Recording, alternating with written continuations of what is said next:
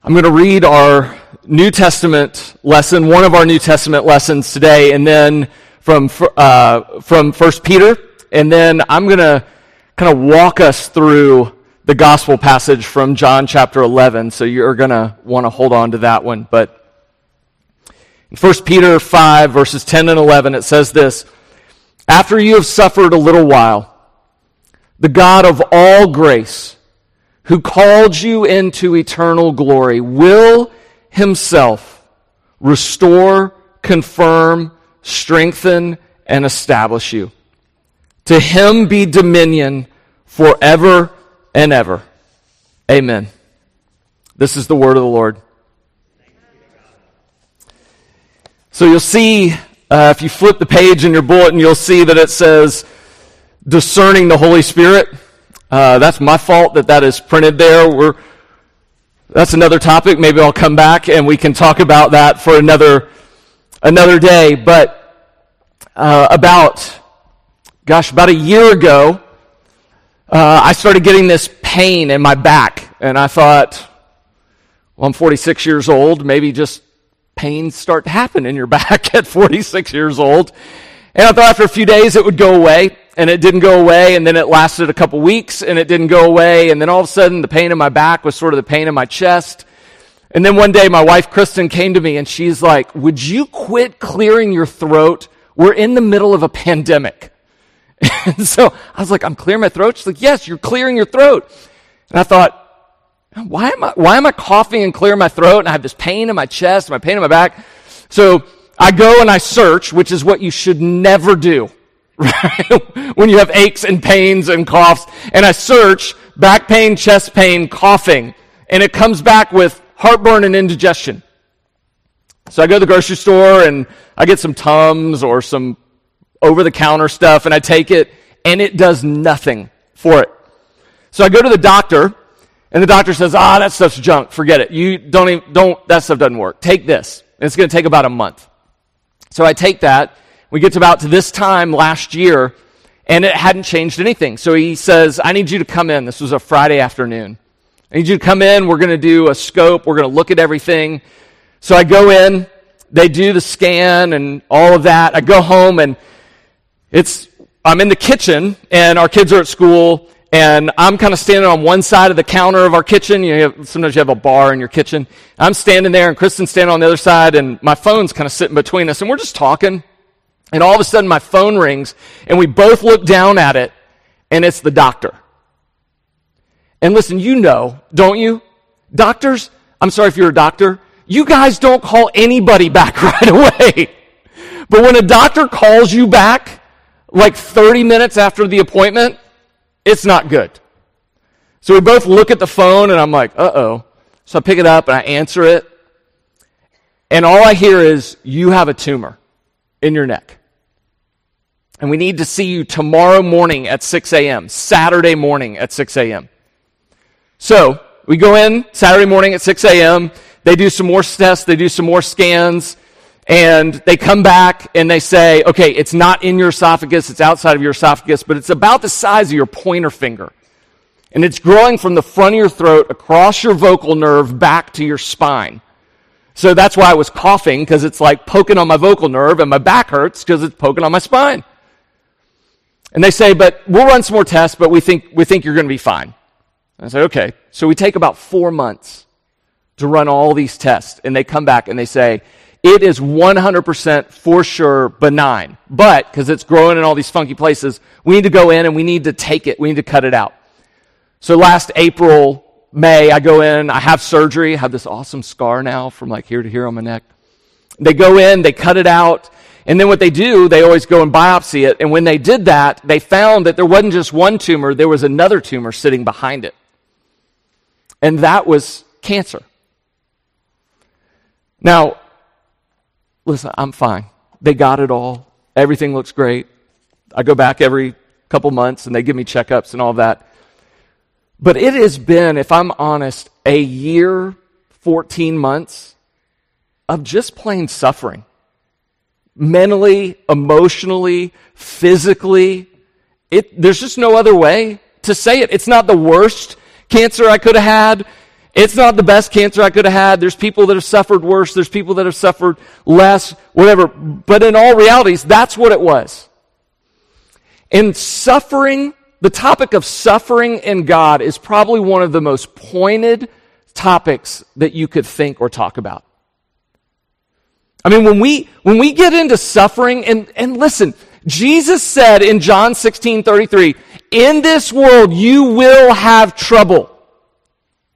You don't even have to believe that Jesus is who he says he is or he did what he did to believe that's true. Right?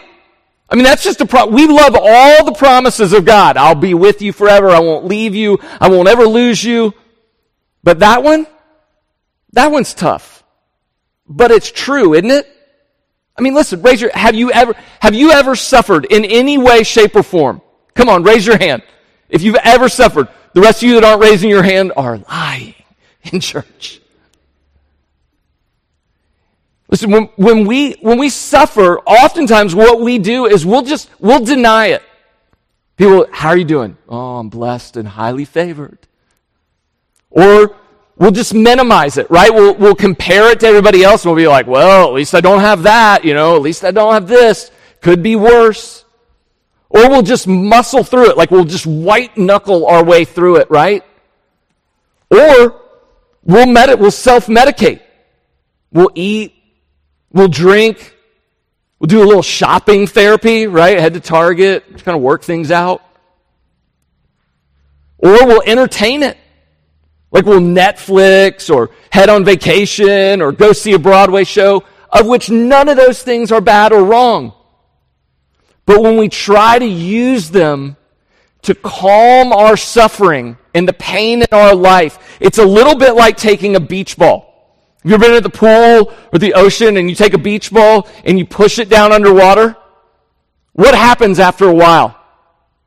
It comes exploding back. Like you can keep it pushed down under the water for a little while, but eventually it's gonna come erupting back up. And when it comes erupting back up, it doesn't just kind of gently comes up it explodes up out of the water.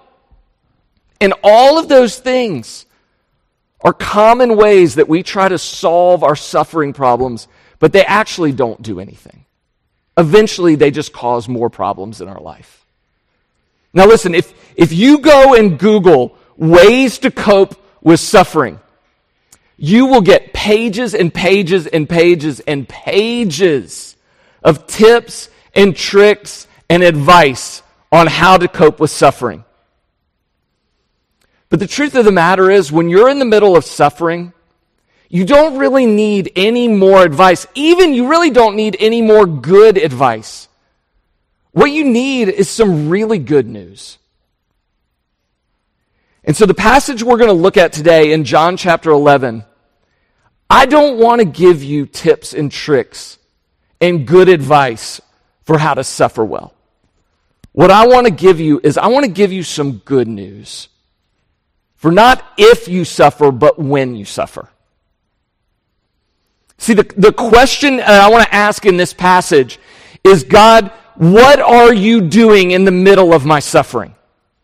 Because I think that is really the question. Because if you can answer that question, it doesn't matter what tips and tricks you get, you can weather the suffering. And you can not just survive it, you can actually thrive in the middle of it.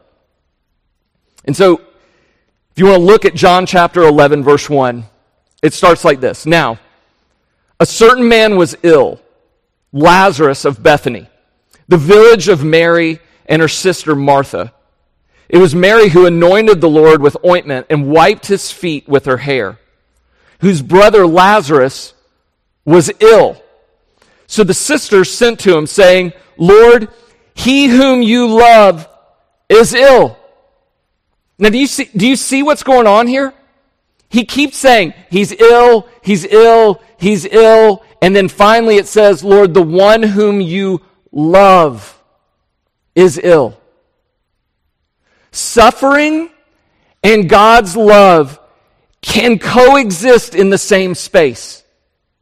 Suffering and God's love are not mutually exclusive to one another. When you're in the middle of suffering and you go, God, what are you doing? Where are you? What are you doing right now? The answer to it is that Jesus is endlessly loving us in our suffering. He's endlessly loving us in our suffering.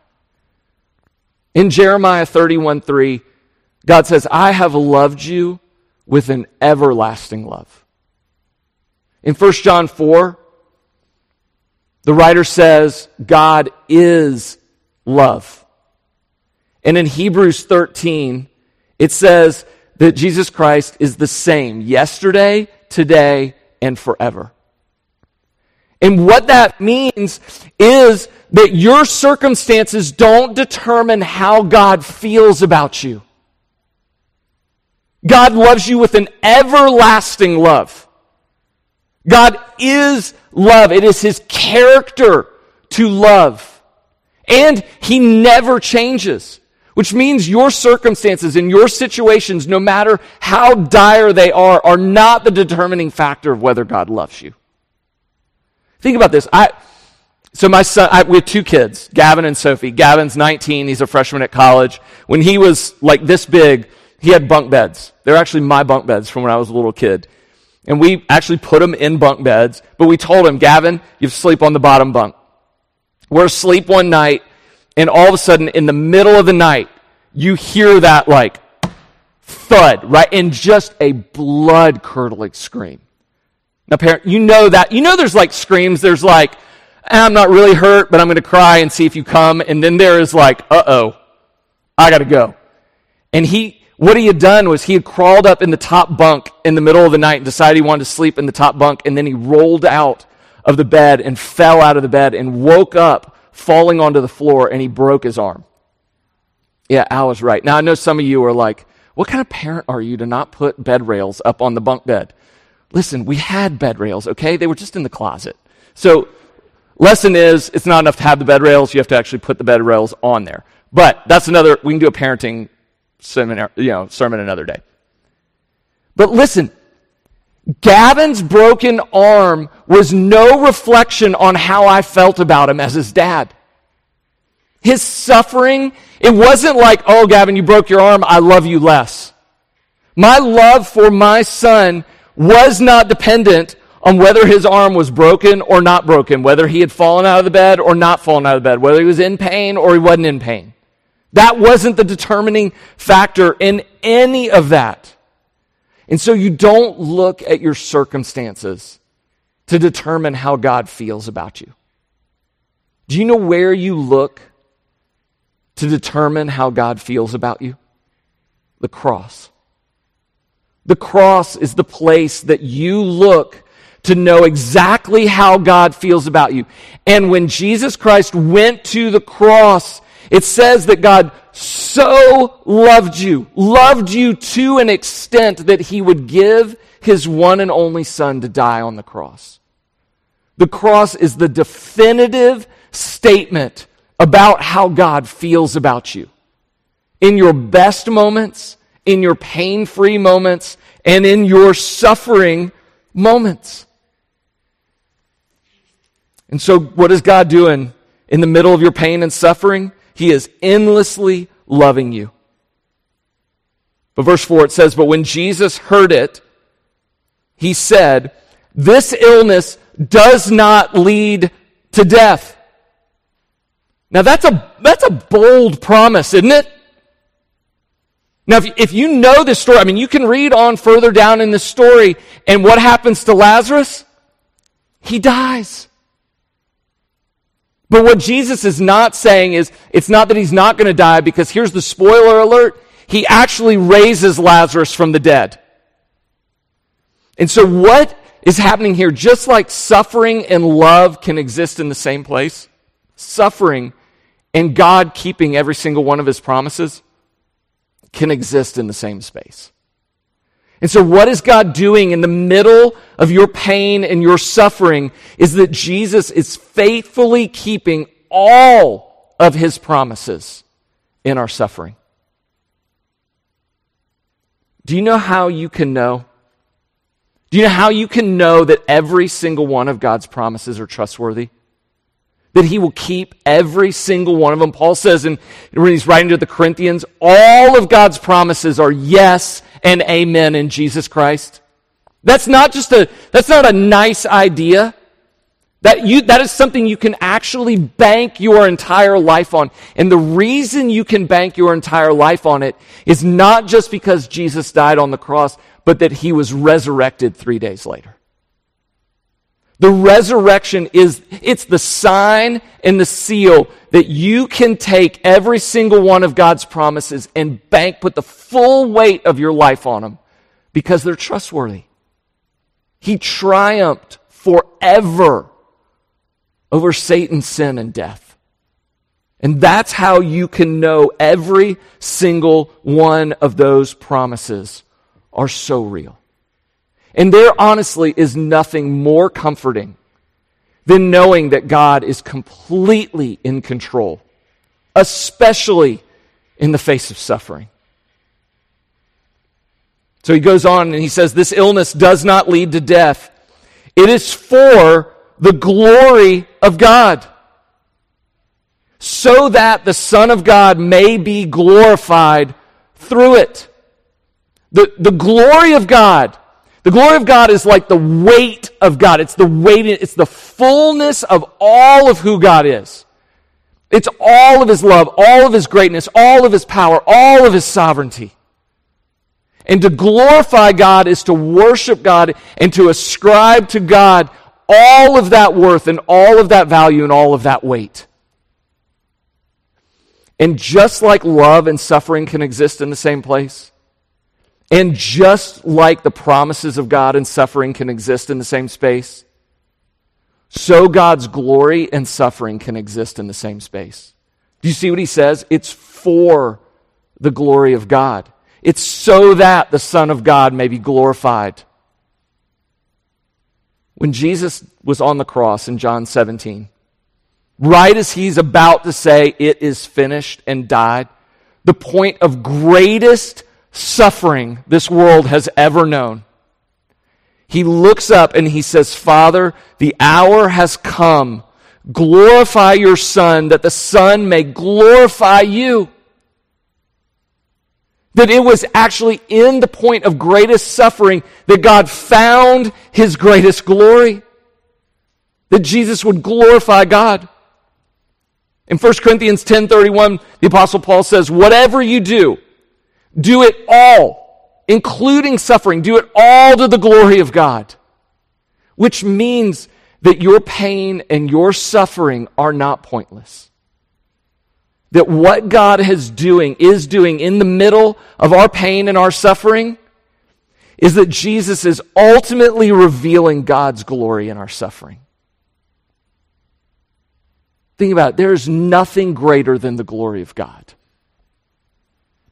And that God would leverage not just the good points of our life, but the hard and the painful points in our life. I mean, what could be more glorifying to God than when we have nothing else other than Him and to say, God, you are enough. You're enough. In the middle of my pain, in the middle of my suffering, you satisfy my soul. If all I have is you, it's more than enough.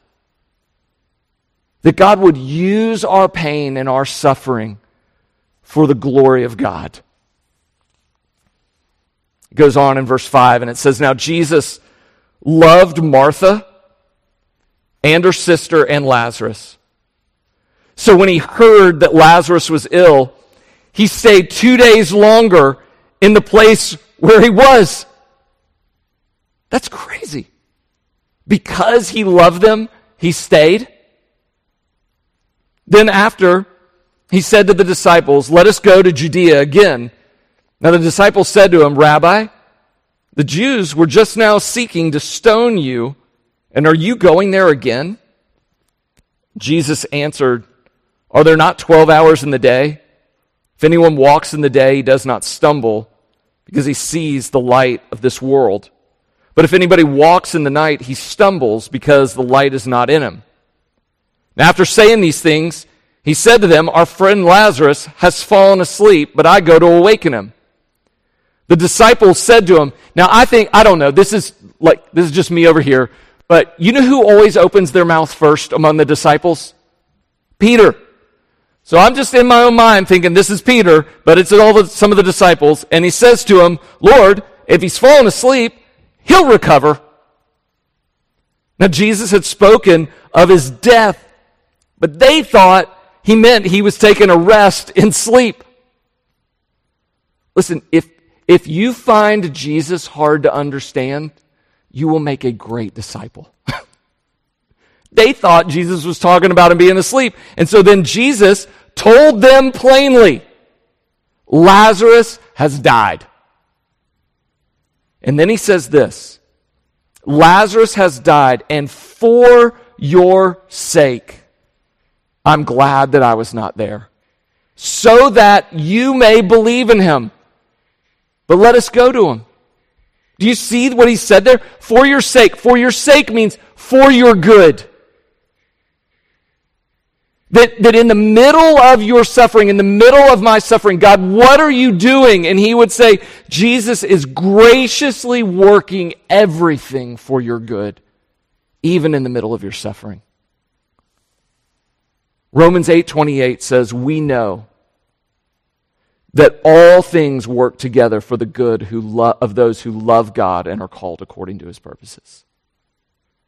All, all things. Not just good things, not just great things, not just happy things, not just positive things, but for those of us who love God and are called according to his purpose, who know Jesus Christ, Everything that is happening in our life, God is working every single one of those things together for our good. That Jesus is graciously working for our good in our suffering. That verse in 1 Peter that I read you earlier, that verse, there's actually those two verses were the verses that I hung on to in all of my cancer where he says, After you have suffered a little while, the God of all grace, meaning everything God does is always grace all the time. That he's not being ungracious in my cancer. That everything he is doing at every moment, even in our suffering, is always grace all the time. In Hebrews chapter 12, the writer says that, that sometimes God's work in our life hurts. But he says it's discipline. That it's discipline like a father disciplines his child. That it's not for harm. That word discipline is actually, it's almost the exact same word as the word for disciple or for discipling. Which means this if you're a follower of Jesus, the hard things and the painful things in your life, that is God shaping you to be more like Jesus, discipling you. He's not punishing you. Come on, parents. We know this as parents, don't you? If you have kids, you know there's a difference between punishment and discipline. And God is not punishing you in your suffering. Now, here's why I can say that without a shadow of a doubt. Because you hear all the time, well, maybe God is paying me back, or I've just been waiting for the shoe to fall, or man, I don't know, I'm getting what's coming back around to me. God, if you are a follower of Jesus, God is not punishing you in your suffering. And the reason I can say that so definitively is because on the cross, Jesus Christ took every bit of the punishment you and I deserve. He fully satisfied the wrath of God. He made a full payment on our behalf to the Father. Which means if God was fully satisfied in Jesus Christ, if He bore the full punishment of our sin, it means that there is no more punishment for you and I to take from our Heavenly Father. He is completely satisfied which means everything he is doing in our lives is not, it is not to punish you. It is not to pay you back. It is to shape you into the image of Jesus. One of the, there's a there's a passage in 2 Corinthians chapter 12 that talks where Paul talks about the thorn that's in his side. And he talks about God giving him this thorn to keep him from becoming conceited. And I remember thinking, all right, God, if it's true that what you're doing is not punishing me, but discipling me, if what you were doing in Paul's life by giving him this thorn was not to punish him, but was to make him less conceited, to actually make him more humble, to make him more like Jesus. All right, God, what is it in my life in the middle of this suffering that you're trying to do? What is it that's so deep down in my soul that I don't seem to be able to root it up out of myself. And you, you're going to work in this thing and you think it's going to take this thing to dig it up out of me to make me more like Jesus. And when I got there, the only response I had was, all right, God, let's do it. Let's do it. Because beyond anything, I want to be like Jesus. And then in verse 16, Jesus goes to the two sisters.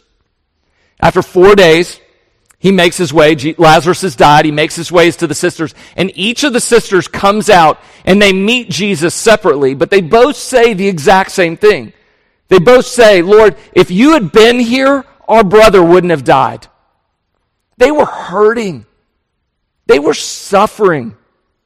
And what's so amazing is in the middle of their suffering, Jesus meets them each uniquely in the way they need to be met. What is God doing in the middle of our suffering? Jesus is compassionately caring and comforting us in our suffering. You see, when he goes to Martha, Martha says, If you had been here, I'm hurting. If you had been here, my brother wouldn't have died. And then Jesus goes on this theological discourse about the resurrection. What she needed was the theological truth of the resurrection to comfort her. And then Mary comes running out and she says, Lord, if you had been here, my brother wouldn't have died. And what the scripture says is he sits down with her and he weeps with her.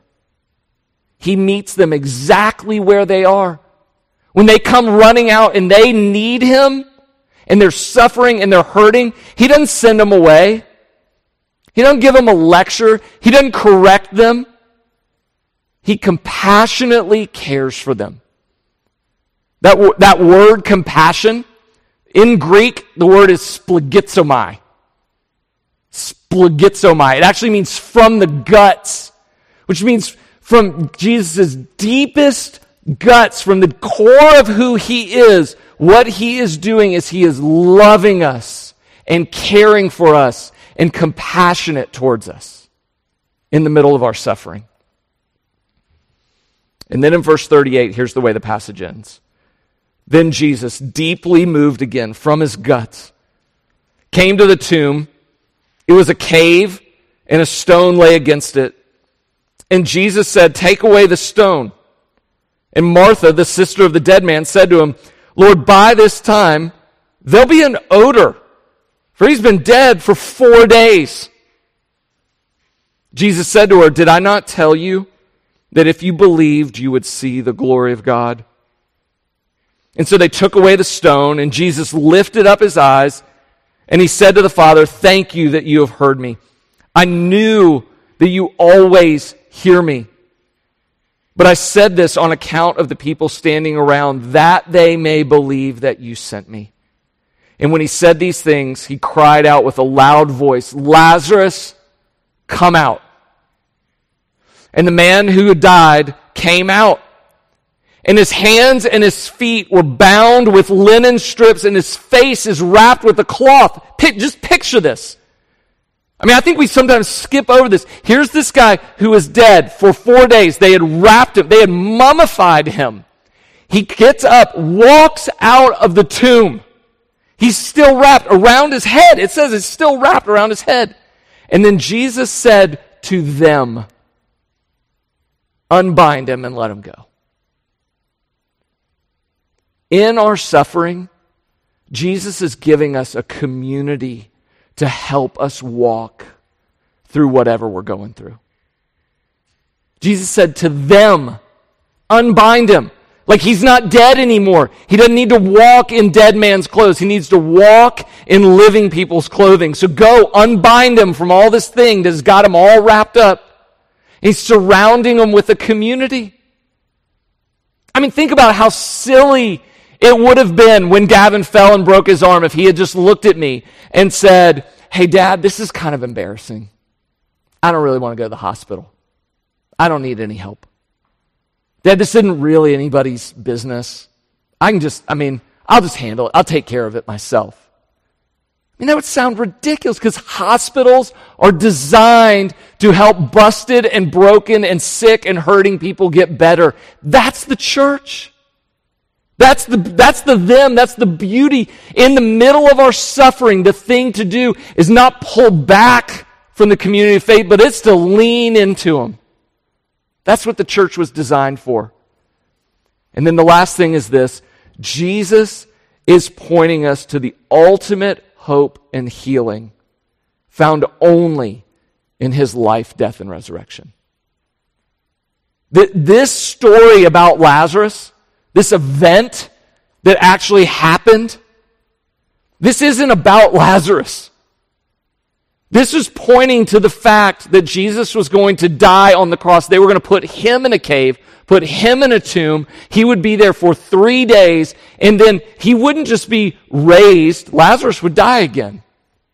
But Jesus was resurrected to new and everlasting life. And so Jesus was using this suffering and this pain in their lives to point them to the ultimate resurrection to the ultimate healing.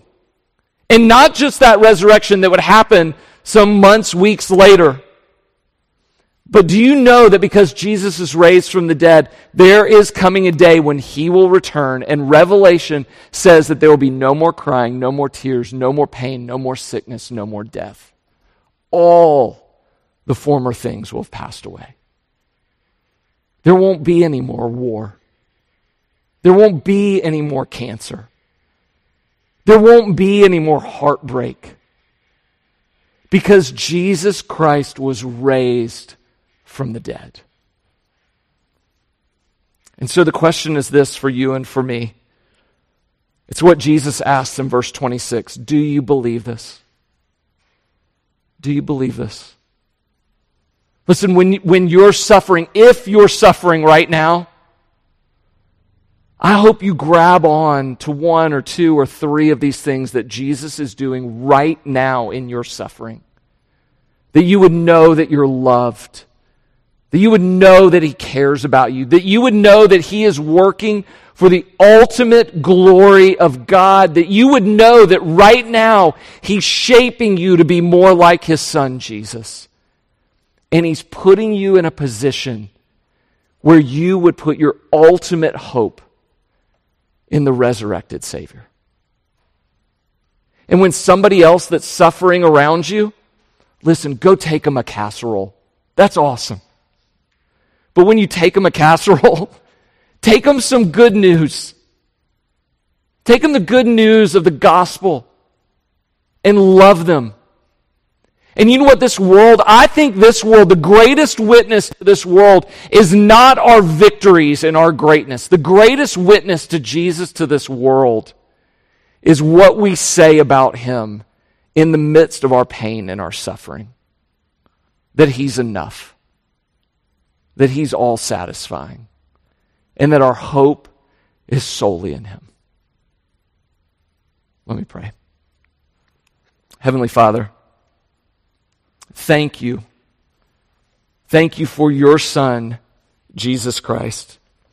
Thank you that you raised Lazarus from the dead, but more than that, thank you for the life, the death, the resurrection of Jesus. Thank you that in him one day he will return and every tear will be wiped away. There will be no more sickness, no more pain, no more crying. And you, Lord, the God of all grace, will completely restore, establish, and confirm your children. To you be dominion forever and ever. Amen.